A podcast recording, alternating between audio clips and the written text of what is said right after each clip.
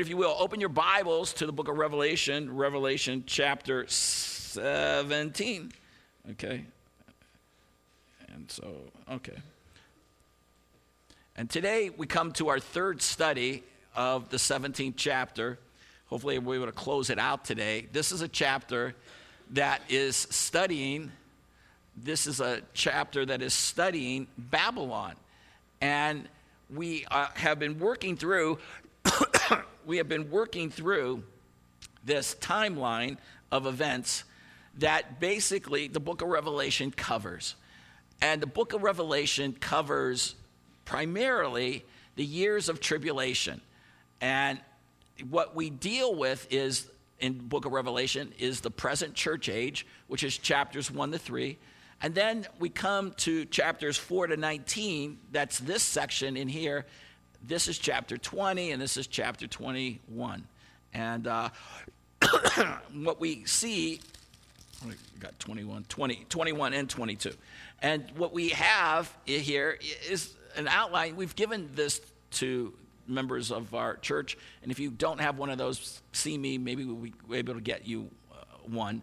But what we're doing is trying to understand God's plan of how he is going to take over the world. This is a book called The Revelation, it's the revelation of Jesus Christ. And our goal, as we've come to the, the 17th and 18th chapter, is to understand this one called the Babylonian harlot. We have been looking at the seals, trumpets, and bowl judgments, and all the judgments of killing people are all done. And then all of a sudden, God stops and he pulls back the curtain and go to chapter 17, verse 1, and it says this Then one of the seven angels who had the seven bowls, remember, we had just wrapped up the final series of judgments, came and spoke with me, saying, Come here, and I will show you the judgment of the great harlot who sits on many waters. the fact that she sits on many waters is that she influences the world. That, again, is one of the verses that tie into the Old Testament and that was an illustration of being one that influences the world. So come here, I'll show you this harlot. And what we've got to grasp, what's happening here, is God is pulling back the curtain, and all of a sudden saying to you who are believers in Jesus Christ, I'm going to let you understand what has been happening behind the scenes. Now, as we come into this chapter, there is no exhortation, there's nothing there's no like, hey, husbands, love your wives, don't lie, don't steal, don't, you know, directly from that perspective of direct exhortations. But this is a ch- book, remember, that if you read it, you heed it, you understand, it blesses you. So you come to verse 6, and it says, And I saw the woman drunk with the blood of the saints and with the blood of the witnesses of Jesus. And when I saw her, I wondered greatly. And so God is giving us this information about this evil that is being operating behind the scenes that so impacts us today. And what God is saying is, I want you to understand as I pull back the curtain that you need to grasp really what's going on. This is like you being in the movie The Wizard of Oz, and you know when Dorothy and the characters, the lion, the Tin Man, and they scarecrow, and they come and they see the wizard for the first time. They're terrified because if you haven't seen this movie, there's a scene in the Wizard of Oz movie where they meet this one called the, the, the, the wizard who is being projected on a giant screen. And it's just his giant head, and he has an intimidating voice, and he's scary. But the reality of it is, he's just a man that's operating a machine behind a curtain, and he's hiding, and he's not really that powerful. Well, my thing here is this woman is powerful, this woman is influential, but what are we supposed to do with this? This is really trying to get us information that nobody else has. And I got to think okay, you got to be putting your thinking caps on. Why is God giving us this information about the Babylonian harlot? It's sort of like, he, like what piece is he giving us? And I really think when you come to this understanding, when you grasp this, it gives you understanding like of a secret conspiracy. Now, I don't know how many of you guys like history, like I like history, but there are certain things when I get to heaven, I surely want to know the answer. I want to know, okay, these are my personal things. I really want to know did FDR know in World War II, prior to World War II, that the Japanese were supposed to bomb Pearl Harbor?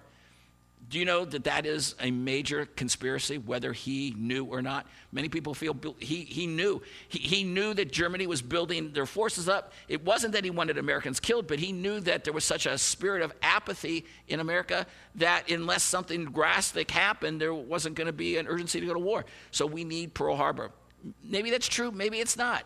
But it's something I've always wondered. And I always, second thing I've wondered is that who actually killed JFK, John F. Kennedy.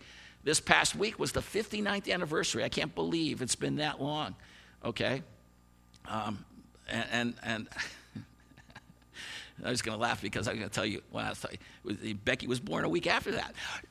so now you all know how old Becky, is. So anyway, um, but did JFK get shot by Lee Harvey Oswald? Was it a conspiracy? Was it a government conspiracy? Was it the mob? I mean, these are things that you wonder. And, you know, I, I have a whole list, and I'm not going to go through all of them, of all the different things that I perceive. But when you say, Mike, what does it all matter? What does it all matter? Well, because the reality of it is, is let's say it really was a government conspiracy that killed Kennedy. Then all of a sudden you work to get those people out because as long as they're still in power, they are still operating and doing evil things. And, and, and, so when you come to the reality of saying, look, I know who killed Kennedy, you go to the press and you come to the reality of like getting these people exposed and hopefully they get out of office, it changes things. But you guys knowing that this woman, this woman, this spiritual being is operating behind the scenes, how's it going to impact you? Have you, you know, what, what does it change for you? I mean, because the reality of it is, is you can't, you can't go to the press and say, listen, do you guys realize there's a Babylonian harlot that's been operating behind all major governments and all major religions today? And, and, and, and it's not going to change any of that from the newspaper's perspective. They're not going to say, wow, now that you've given me this information, we're going to expose this. But this is for you to understand.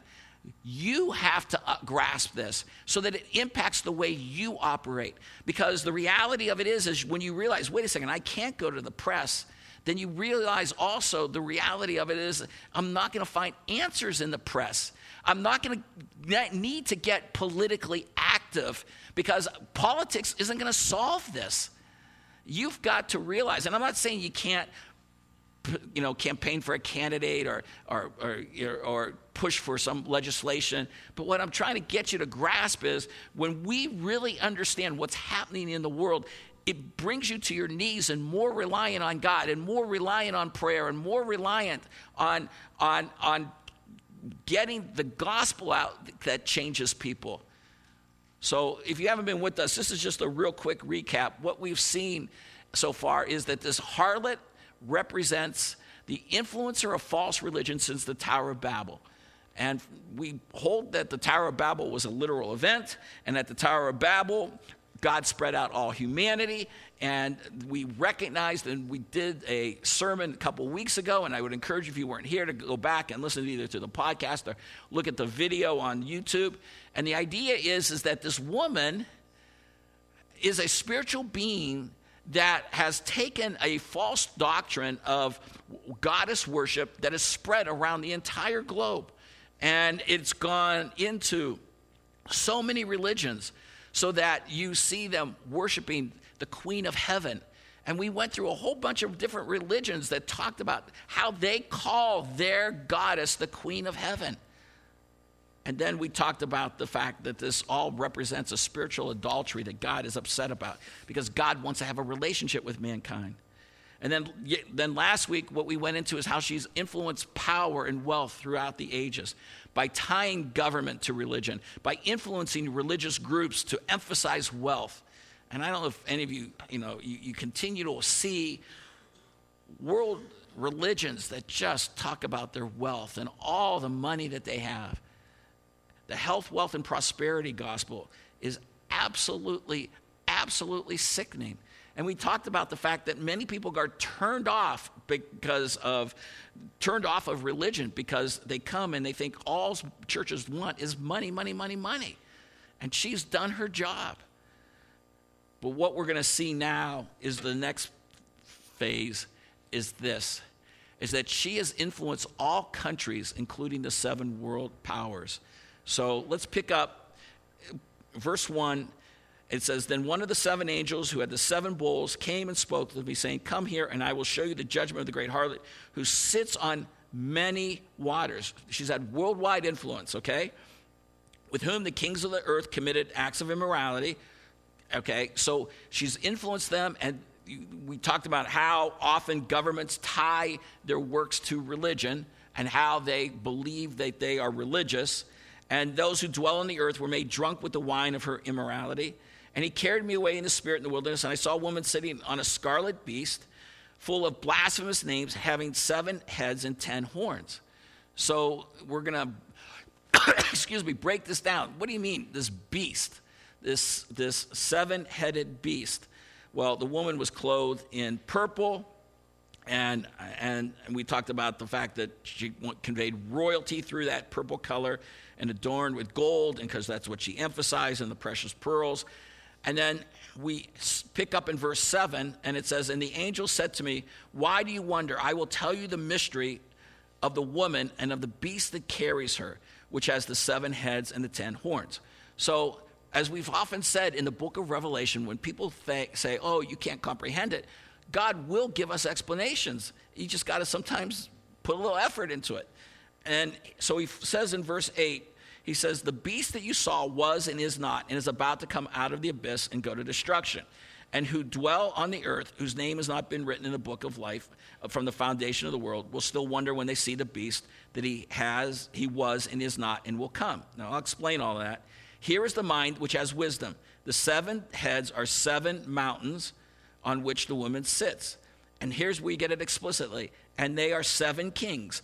Five have fallen, one is, and the other has not yet come. And when he comes, he must remain a little while. And then the beast was, the, which was and is not, is himself also an eighth. Now I'm going to make all of that, excuse me, cryptic language understandable, I hope. So, what we understand is because we've studied the book of Daniel, in Daniel chapter 2 and chapter 7, that this beast is the seven world powers that have controlled Israel. And basically, it's these seven nations Egypt, right out of the Tower of Babel, right after the flood. Then, oh, and just, you can't see it, but it says from Martin Luther's 1934 Illustrated Bible. They colorized this. Martin Luther, the reformer, he had a Bible that in his Bible had this picture of a woman, i.e., the harlot riding a beast. Okay? Why is this important? Is that you can understand history. This is where history is going and has gone. So the second world power is Assyria, and the third power is Babylon. And it's at Babylon that all of a sudden we start tying in to the book of Daniel, the, the, the, the image of the statue, and then the four beasts that are in chapter 7 if you're visiting and you've never heard this before and you think why why is this christian pastor talking about these seven world powers how do i know that this is true? I encourage you go back to the book of go go online. Many people have access to the internet. Wikipedia is where i got my information to tie into this that this is this is considered just general knowledge that at one time egypt ruled the world then assyria ruled the world then babylon ruled the world and then the Medes and Persians ruled the world in a joint. It's amazing when you study Daniel chapter 2 and Daniel 7 that you see how God knew that there was going to be like these two countries that came together. And um, the beast in chapter 7 is leaning on one side because one side, I think the Persians had more power than the Medes. Absolutely fascinating, the imagery. The fifth is Greece, the sixth is Rome. Okay? And that is the one that one is the one that is. Okay, so let me see if I can get this right. Okay, so look at chapter 17, verse 10. Five have fallen, all right? So five have fallen. Egypt has fallen, Assyria has fallen, the Babylonians, the Medes and Persians, the Greeks have fallen. So look at chapter 17, verse 10. One is. Who is? That's the Roman Empire. The Roman Empire was in power when John is writing this. And then he says, and the other has not yet come, and when he comes, he must remain a little while. So, what's the next one? It is rebuilt Rome, okay? It's rebuilt Rome. And then we're going to talk in a second about, well, uh, it says, and, and then the beast which was and is, is not himself, and also an eighth. Out of this is the Antichrist is going to break out of this, this system. these are world powers that have and will control Israel. Now, listen. You take the Bible in a literal, grammatical, historical approach. As the Bible teaches, the Bible teaches that the way you study it is through a grammatical, historical approach. Okay? So you look at this and you can say, all right, Mike, I can see how there is six of these because the one is is Rome. How in the world are we going to see a rebirth of the Roman Empire? And because that's what I'm telling you is coming.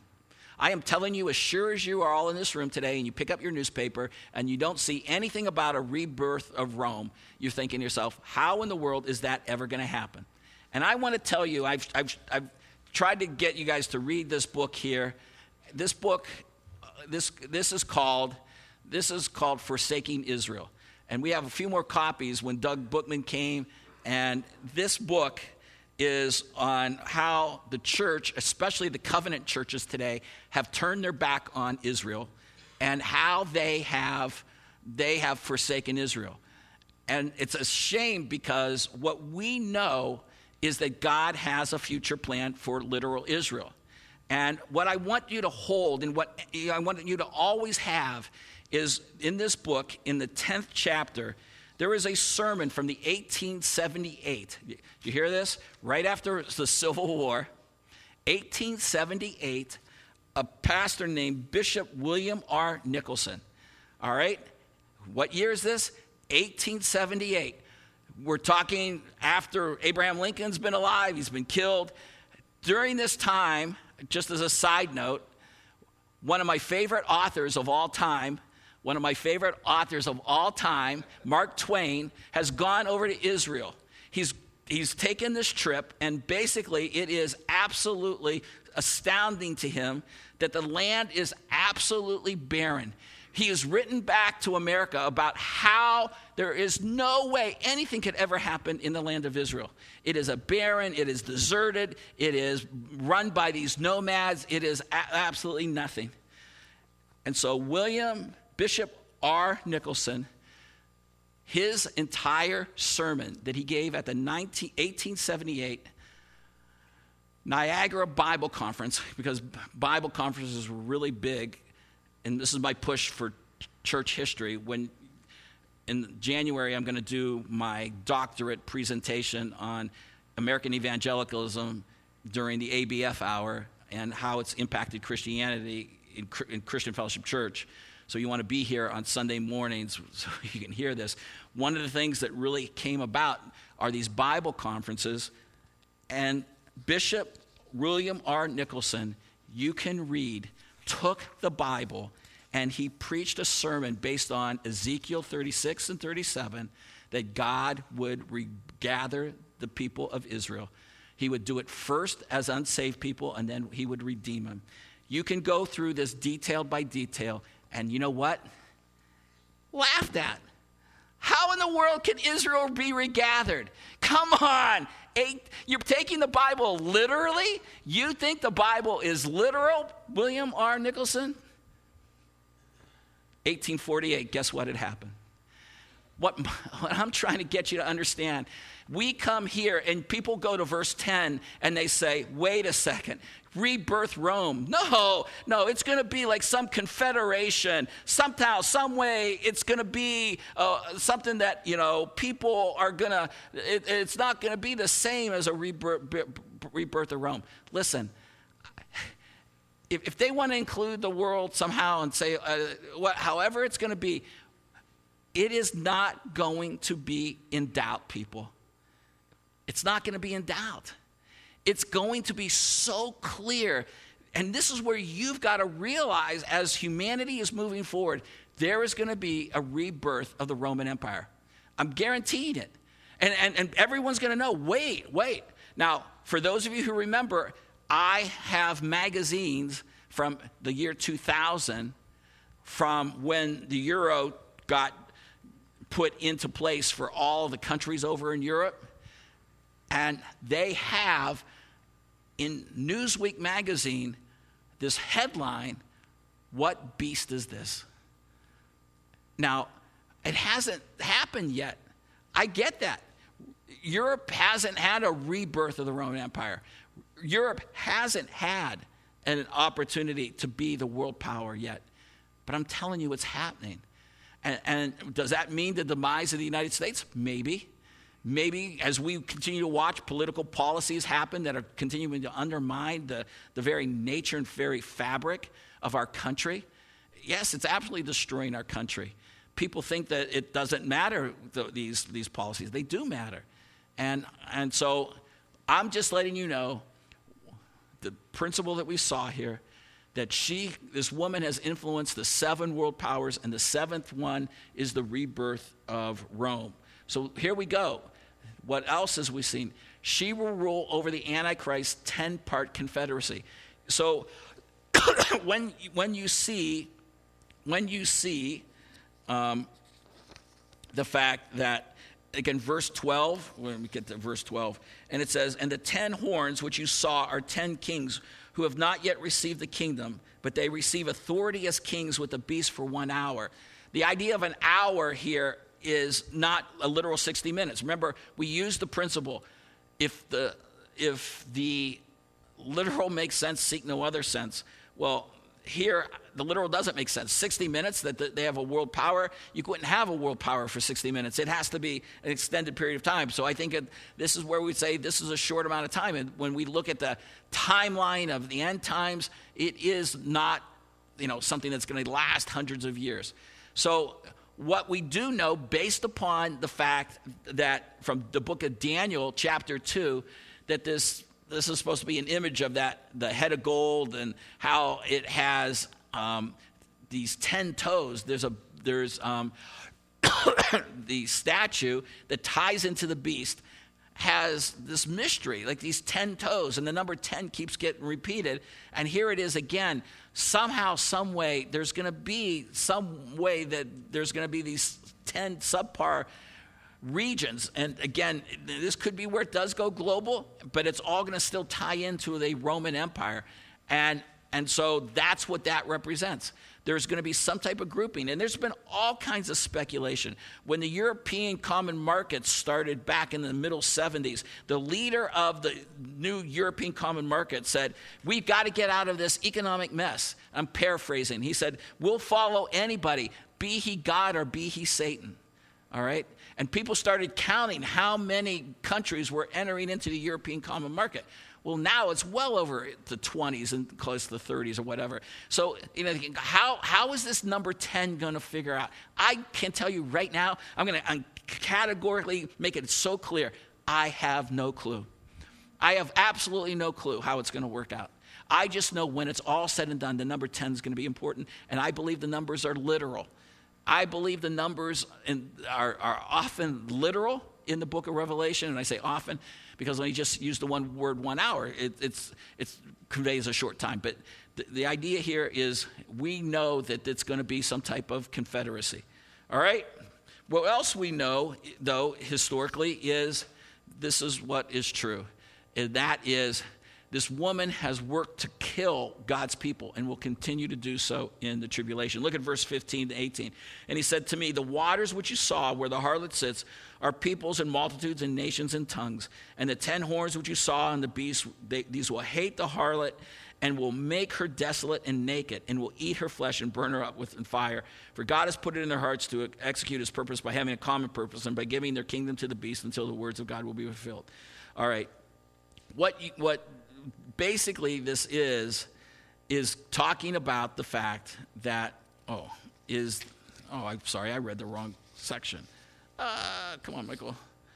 Um, yeah, I read part of it in the sense that just the fact that that you see that verse 14 i should have started these will wage war against the lamb and the lamb will overcome them because he is lord of lords and king of kings now that means the lamb is jesus but th- these people are going to wage war and they're going to kill you know the, um, they're going to be killing christians. And what we realize is that what she's been doing throughout all of history she will take to the nth degree come end times. And, and I tell you, where, you know, as I stated, just said in Sunday school hour, is we've got to recognize here in America, we're living through a parenthesis. And what do I mean by we're living through a parenthesis? Is the world is being persecuted. Carl brings up that magazine, Voice of the Martyrs, and the calendar to, to pray because Christianity is under persecution. What I, I went and I found this. Um, article by a guy named Justin D. Long, and he said in it, and this has become a key fact that has been quoted in numerous Christian articles, magazines. Justin D. Long said that in all the previous centuries combined, that we have had we've had more Christians killed for their faith in the 20th century than all previous centuries combined.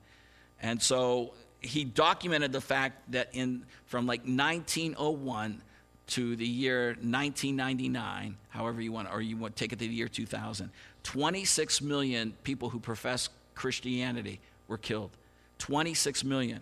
But from AD 33 to the year 1900, he documented 14 million.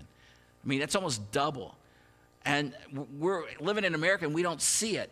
And as we had the opportunity, I, will share the exact same story I shared in, in Sunday school, is you got to realize when we just went to Egypt, that the pastors in Egypt had the opportunity, if they preached on a Sunday, they had the opportunity to go to to jail and prison or be called into the police on Monday because somebody in the congregation was listening. And they don't know who's the spy, but the spy reports what's being said. And if something is being said that they don't like, like, oh, Christianity is like the only way, and therefore the whole Muslim religion that is honored and glorified in the land of Egypt, then the pastor's called in and the pastor could be arrested. And, you know, I've shared with you how I've had Chinese students in my house for five years. And one of them, you guys all remember, for those of you who remember, Eason, his father's best friend was a pastor preaching in China. And he preached something the government didn't like, and he's disappeared. And from the best that I know of, they've never heard of him. And it's been four or five years now we have got to realize what's happening behind the scenes is that this woman has been operating, killing Christians. And for whatever reasons, she's not letting it be done in America right now. But I can never forget when we had, we had a missionary to, to Mexico come up. It was Jim Eberline. And Jim Eberline told me clearly he said, Mike, down in Mexico where we're ministering right now, the Catholic Church is making sure that Protestants aren't getting away with anything. And if they can, they're, they're killing people down there. Those were his words. Now, I don't get any documentation or anything. And he said, but don't you ever drop your guard. He goes, because if you think, if they think that they can get away with it in, in America, they will. And, and so what I recognize is I'm not safe in this world. I can't drop my guard because this Babylonian harlot is working behind the scenes. And when she finally gets the, her full power in the tribulation, look out because anyone that names the name of Christ is going to be wiped off the earth. But it, so you say, well, that's the tribulation, but it's helping me today to understand what kind of spiritual environment I'm in. If I think I'm in a spiritually neutral world, then all of a sudden I start to think, wow, I can be a little bit safe. But if I wake up every day and I'm cognizant of the fact that I am not in a spiritually neutral world, that there's this woman out there who is doing her best to work behind the scenes, to push governments, to push religions that are false, to do whatever they can to destroy and kill Christians then I am more on guard. And it changes the way I pray. And I'm more fervent in how I pray. And I've, we've begged you in the past pray for people who are being persecuted. This should help you understand the world is not going to be a safe place ever for you until Jesus Christ returns. And so, what you need to recognize is that she has killed God's people and will continue to do so in the tribulation. She spills much blood. And I got this imagery of a woman, one, somebody put together this concept of a woman riding a beast and that's blood pouring out of her cup. I mean, Satan loves blood. Satan loves to kill people. This woman does his work, all right? And so she has killed God's people and will continue to do so in the tribulation. And then finally, here's the interesting thing she will be destroyed by the Antichrist who will want the worship. And this is kind of interesting to us. God is just letting us know how the tribulation is going to play out. So you see, in verse 16, it says, And the ten horns which you saw, and the beast, these will hate the harlot. You say, wait a second. What are you talking about? The woman rides the beast. well, remember, this beast, the one that is to come, is the Antichrist. He is the one that is the eighth. We've studied the Antichrist in Revelation chapter 13. The Antichrist, we believe, is sort of working a unholy trinity, where you have Satan taking the place of God the Father, the Antichrist as the image of Jesus, and then like the second person in the Trinity, and then the false prophet of Revelation 13 being sort of like the religious spirit behind the scenes. So, where's this all going? What is this telling us? This helps me to piece together where Satan really is trying to go.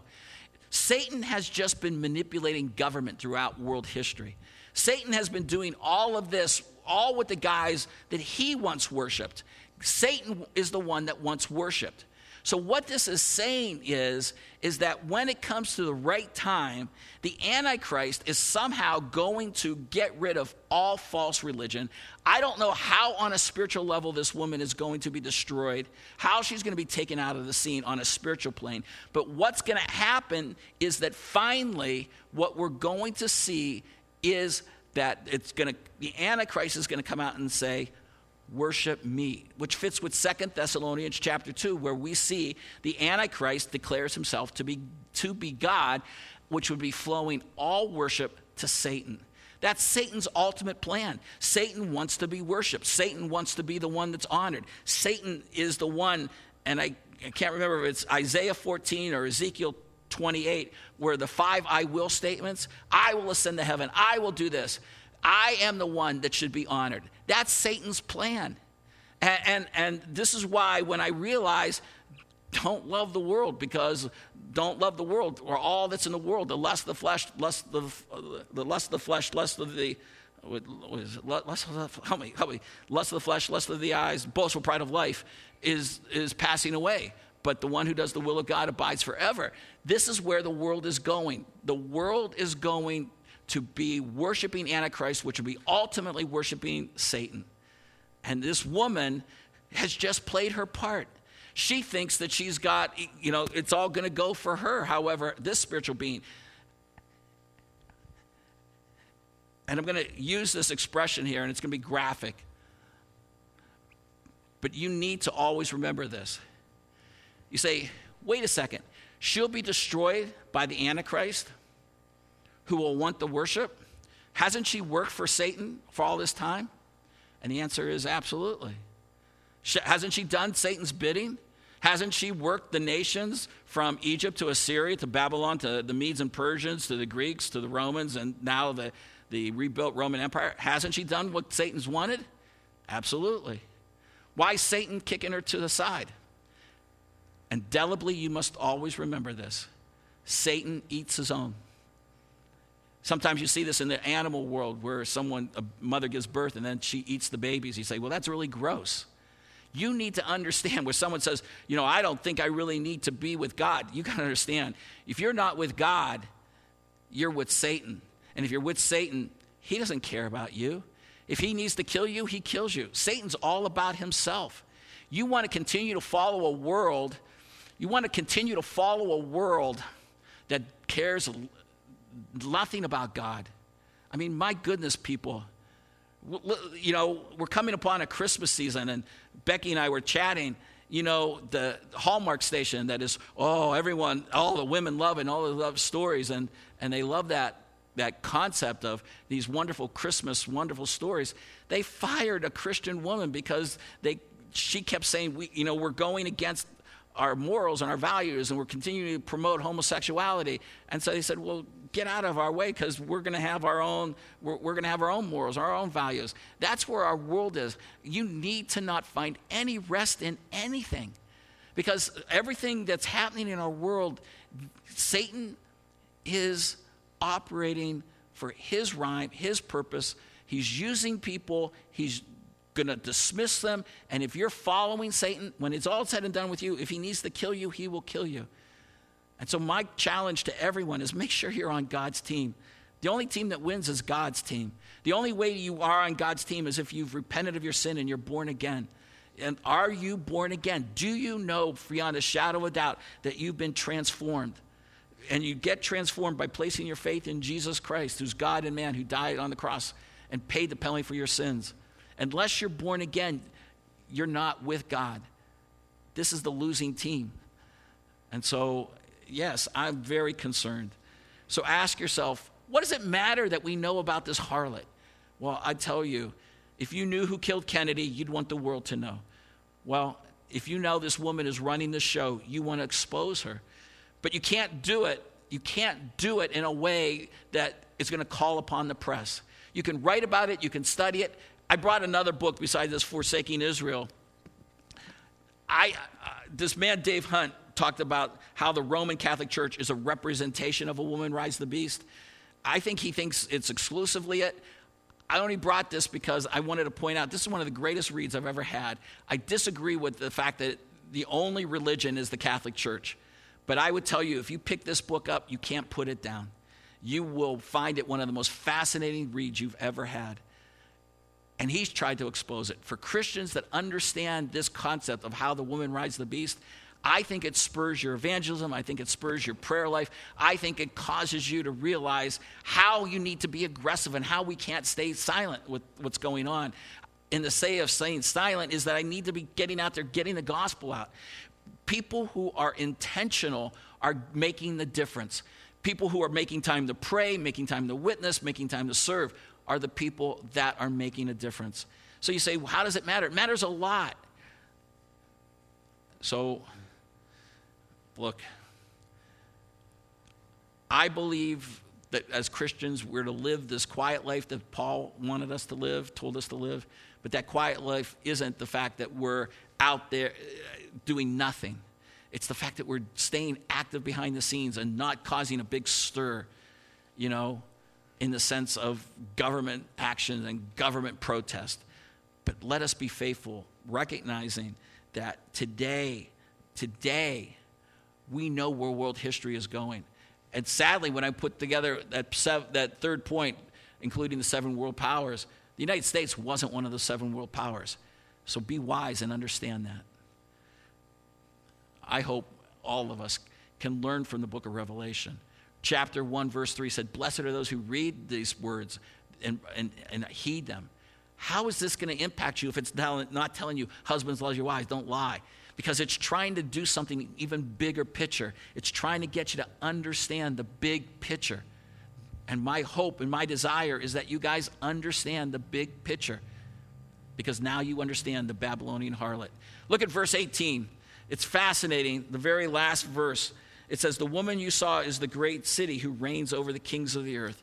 And you say, wait a second, what are we talking about, great city? Well, you got to come back next week because chapter 18 goes into how she has run economics throughout the last five, six centuries. Let's pray. Father, we thank you so much for the opportunity to study your word today. I'm hoping that this gives wisdom to our people, that they understand more of where human history has been, where it's going to go, and then how they can operate within it. Oh, Lord, help them to understand the curtain's been pulled back. Help them to understand this demonic being of this harlot, this unfaithful, adulterous, spiritual being that has taken people away from the true worship of you. And help us as Americans who live in a world that constantly is being portrayed how to have your best Christmas ever, how to have the best whatever, how to live your best life now, how to be someone that can glory in the world and all of its joys today. When we understand as Christians the world is passing away and also its lust, but the one who does the will of God abides forever. God, I pray that today there's a commitment, a commitment to live aware, self aware of what's happened in the world. And because of that, you're going to see us as a church be more faithful. In Jesus' name, amen.